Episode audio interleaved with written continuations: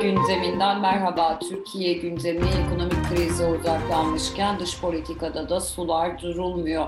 Cumhurbaşkanı Erdoğan geçtiğimiz haftalardan bu yana İsveç ve Finlandiya'nın NATO üyeliğini bir yandan veto edeceklerini söylerken aynı anda Suriye'ye dönük yeni bir operasyonun gerçekleşebileceğini, hazırlıkların yapıldığını belirtti. Ancak son dönemde Türkiye dış politikasında bir başka gerginlik gün geçtikçe gündemde üst sıraya tırmanıyor. Türkiye-Yunanistan ilişkileri arasında taraflardan karşılıklı tonu sert açıklamalar geliyor. Bu hafta içerisinde önce Dışişleri Bakanı Mevlüt Çavuşoğlu, ardından Cumhurbaşkanı Recep Tayyip Erdoğan, Yunanistan'ı adaları silahlandırmaması konusunda sert bir dille uyardı. Türkiye-Yunanistan ilişkilerindeki bu gerilim ne anlama geliyor? NATO cephesindeki durum ne anlama geliyor? Ve son olarak Suriye'de yaşanacak olanlarla beraber bunları bütünlüklü olarak değerlendirdiğimizde Erdoğan ne yapmak istiyor? Profesör Doktor İlhan Uzgül ile birlikte dünya gündeminde bu hafta Türkiye'nin yönüne, Erdoğan'ın gündemine bakacağız. Hocam merhaba, hoş geldiniz. Merhabalar, hoş bulduk.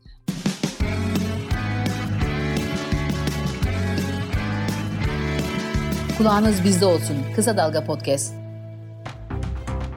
Hocam ben e, girişte birazcık özetledim. Direkt konuya geleceğim. Erdoğan ne yapmak istiyor? Niye Yunanistan hedefte? E, Valla son yirmi yılımız Erdoğan ne yapmak istiyor anlamakla geçti. İçeride ne yapmak istiyor?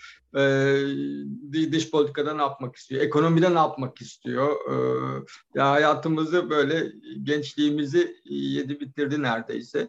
E, ya şimdi dış politika kısmı ciddi bir konu. Yani ekonomiden daha önemli demiyorum ama e, şimdi seçimlere doğru giderken bir defa e, şöyle bir yol denedi. Hani çevreyi toparlayalım. Yani Türkiye'yi, bu izolasyon konumunu e, biraz e, sona erdirelim.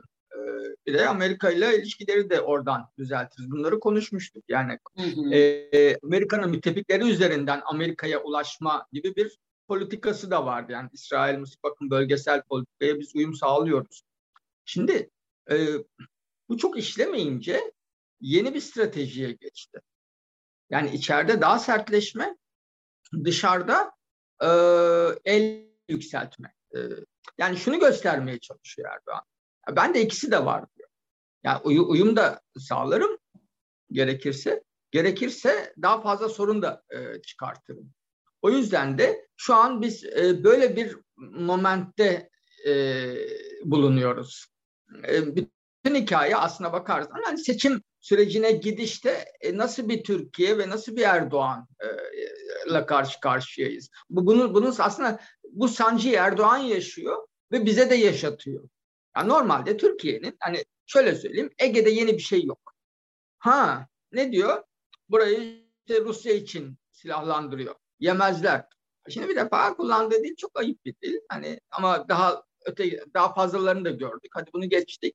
Hani hocam evet. Biz alıştık da el alem ne der noktasına geldik. Biz içeride anlaştık, alıştık bize neler evet. söyledi yani. En son evet. hani söylediği kelime ortada da hani dışarıya da söyleyince biraz zor oluyordur herhalde. Kullanılacak bir dil değil. Ha biz bunu kabul etmiyoruz diyor. Yani bu doğru değil diyor. Tamam. Ya, şimdi ya akıl var, mantık var. Mesela Amerika bir diğer NATO, şimdi Rusya Ukrayna'yı işgal etmişken bir defa bu yeni değil. iki bin on, on altı, on yediden beri devam ediyor. Yani Amerika yeni bir şey getirmiş değil ki. Bir, e, dokuz tane üs diyor, doğru değil. Yunanistan'da Amerika'nın iki tane üssü var. Girit'te, Suada, şeydi bir de Dede Ağaç, Larissa'da da NATO karargahı var. Tıpkı İzmir, onun karşılığı da İzmir. Başka yok. Bir defa yanlış bilgi veriyorlar. Başka.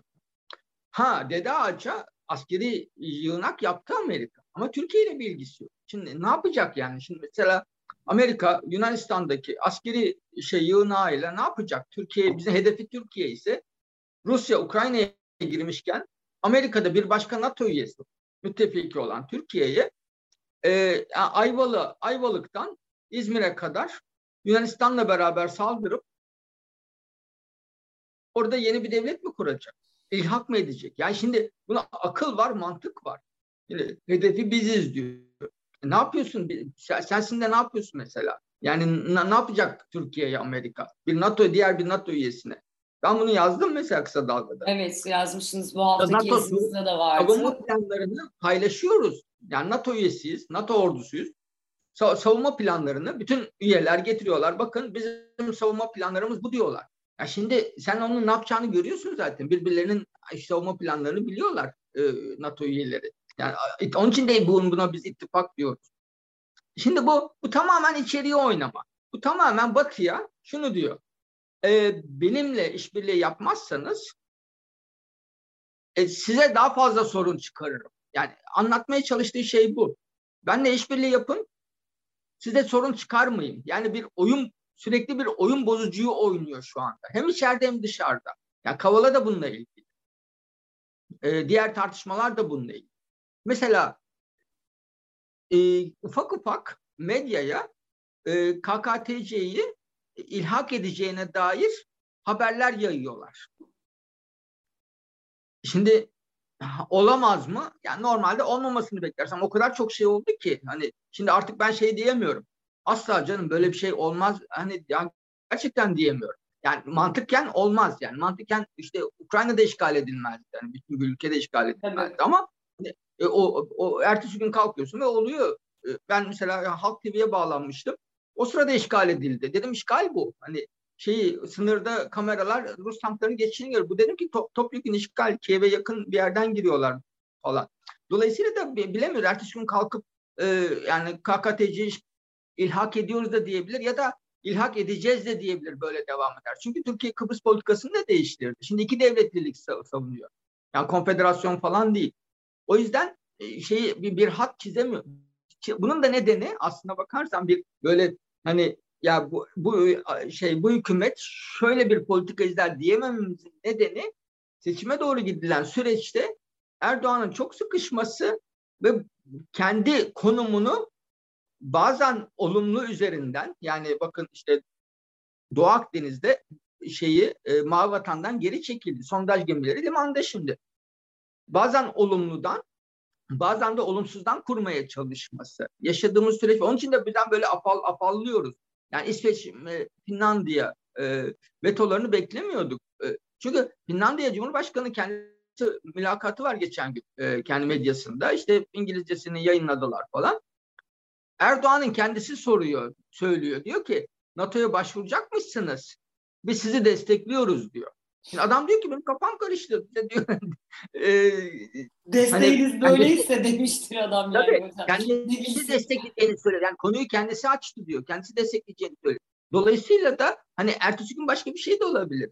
E, şimdi F on altı ile falan ilgilendiği yok. Erdoğan'ın Türkiye'nin hani savaş uçağı eksiği bilmem nesiyle derdi yok. Öyle olsaydı S dört yüz alınmazdı. F otuz beşler kalırdı. Yani şu an devam ediyor olurdu. Milyonlar, milyarlarca dolar zarar etti Türkiye bundan. Yani yalnızca ekonomik kısmından. Dolayısıyla Peki, da bu Yunanistan'a yine dön- dönersek e, yani bir ara Ukrayna Savaşı başladığında e, çok sık ziyaretler gerçekleşiyordu. E, hani bazı bağlar yeniden kuruluyor diye düşünülebilirdi. Ama e, şu anda yani şunu merak ediyorum ben. Yunanistan'a bu kadar sert çıkmasına neden olabilecek yeni bir faktör var mı? Yoksa niye böyle yapıyor? Yani Yunanistan'dan ne istiyor? Var. Çünkü ilk defa işte girişte söyledin ya da konuşurken söyledin. Adaların egemenliğini tartışırım dedi. Yani evet. Bakın bu bu Türkiye'nin politikası değil. Çünkü adaların egemenliği başka bir şey. Bak E, deniz yetki alanları tartışması başka bir şeydir. Yani altı mil mi on iki mil mi? Yunanistan ekonomik e, bölgesi var mı yok mu tartışmalarını hatırlıyoruz. Evet. Yunanistan ekonomik bölge sınır nereden yani Yunanistan ekonomik bölgenin sınırı nereden geçecek?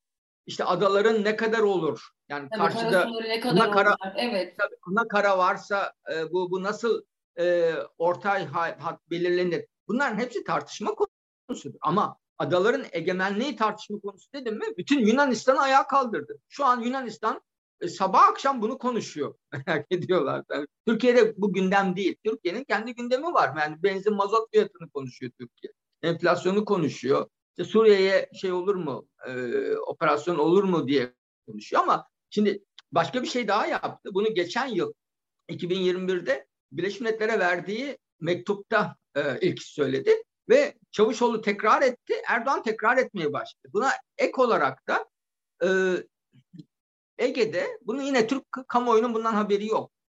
Kimse ilgilenmiyor Ege'deki işlik dalaşıyla ama adaların üzerinden uçak uç, savaş uçağı uçurmaya başladı Türkiye.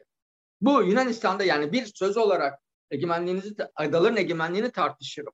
O zaman sen silah, sanki ilk defa silahlanıyor. yirmi yıldır iktidardasın ya, biz duyduk mu Erdoğan'ın ağzından? altmışların sonundan beri silahlandırıyor adaları Yunanistan. Sanki yeni bir şey olmuş gibi adalara silahlanması birdenbire en önemli konu haline geldi. Yani Rusya Ukrayna'yı işgal etmiş. Yıllardır şey ulusalcılar böyle dillerinde tüy bitti. İşte on sekiz tane adamımıza Yunanistan'a el koydu. Onların hiçbirine ses çıkarmamış. Şimdi birdenbire aklına şey gelmiş. Aa Yunanistan adaları silah. Günaydın. Yeni bir şey değil ki. Sen iktidara gelmeden önce de öyleydi.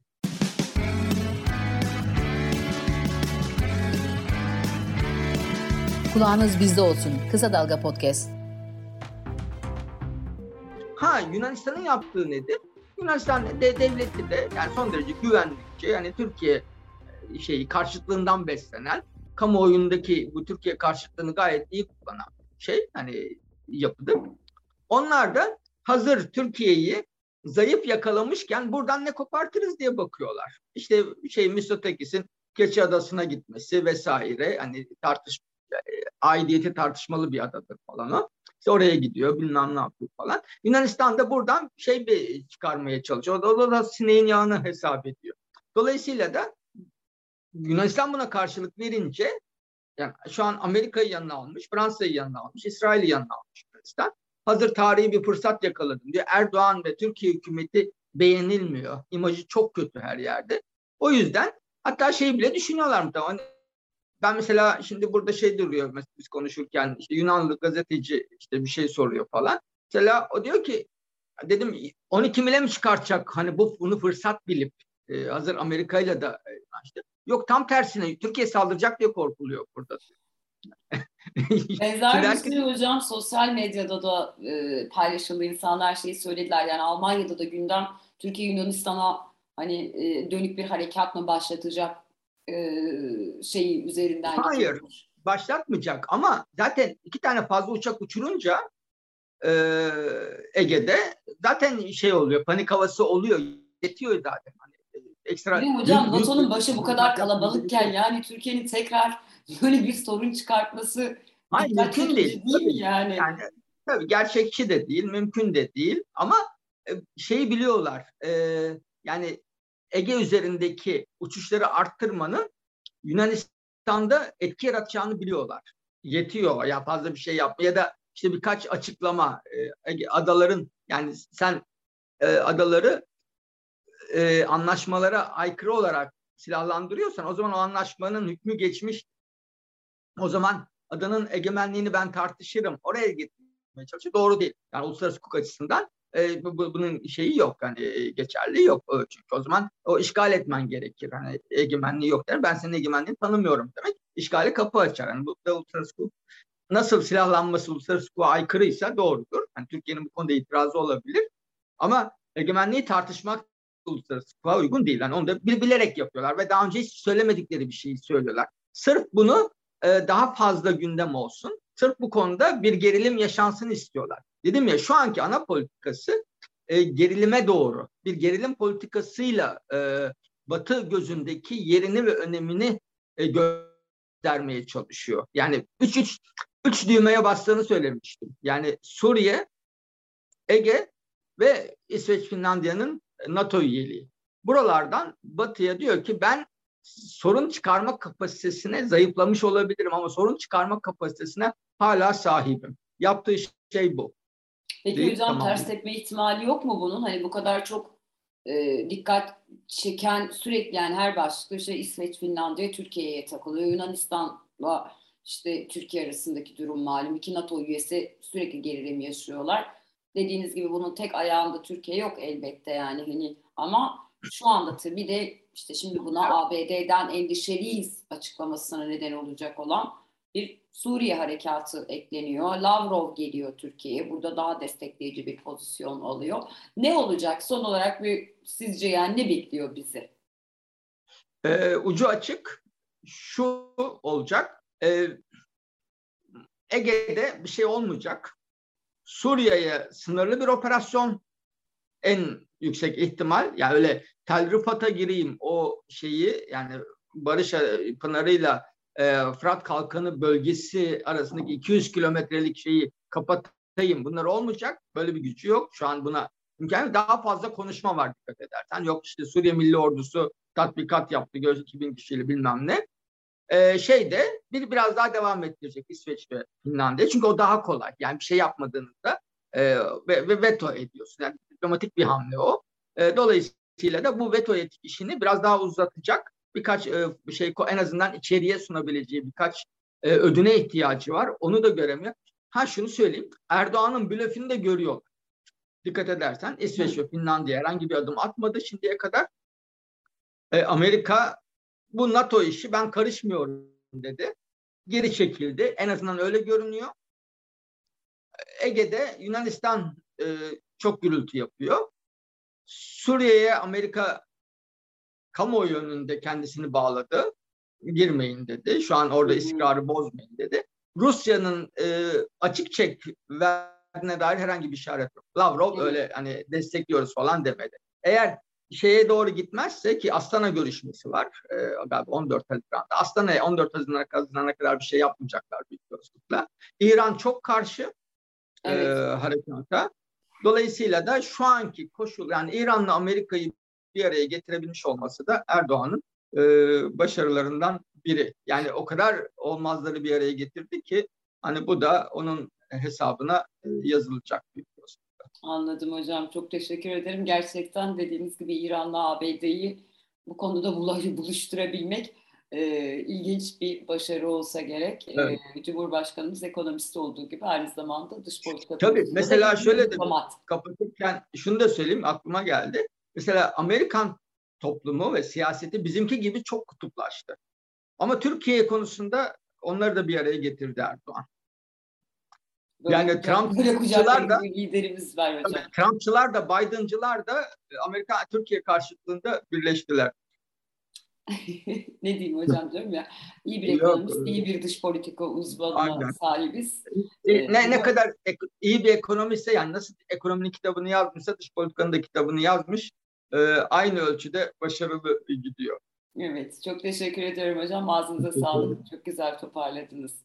Profesör Doktor İlhan Uzgül'le birlikte bu hafta Türkiye dış politikasındaki son gelişmeleri, önce Dışişleri Bakanı Mevlüt Çavuşoğlu, ardından Cumhurbaşkanı Recep Tayyip Erdoğan'ın Yunanistan'a dönük sert söylemlerinin nedenlerini, burada olası durumu, Suriye harekatına A B D'nin tutumunu, İran'la A B D'nin aynı zeminde nasıl buluşabildiğini, neden bunun Türkiye gibi bir ülkeye nasip olabildiğini ele almaya çalıştık. Bizi izlediğiniz ve dinlediğiniz için teşekkür ederiz. Hoşçakalın.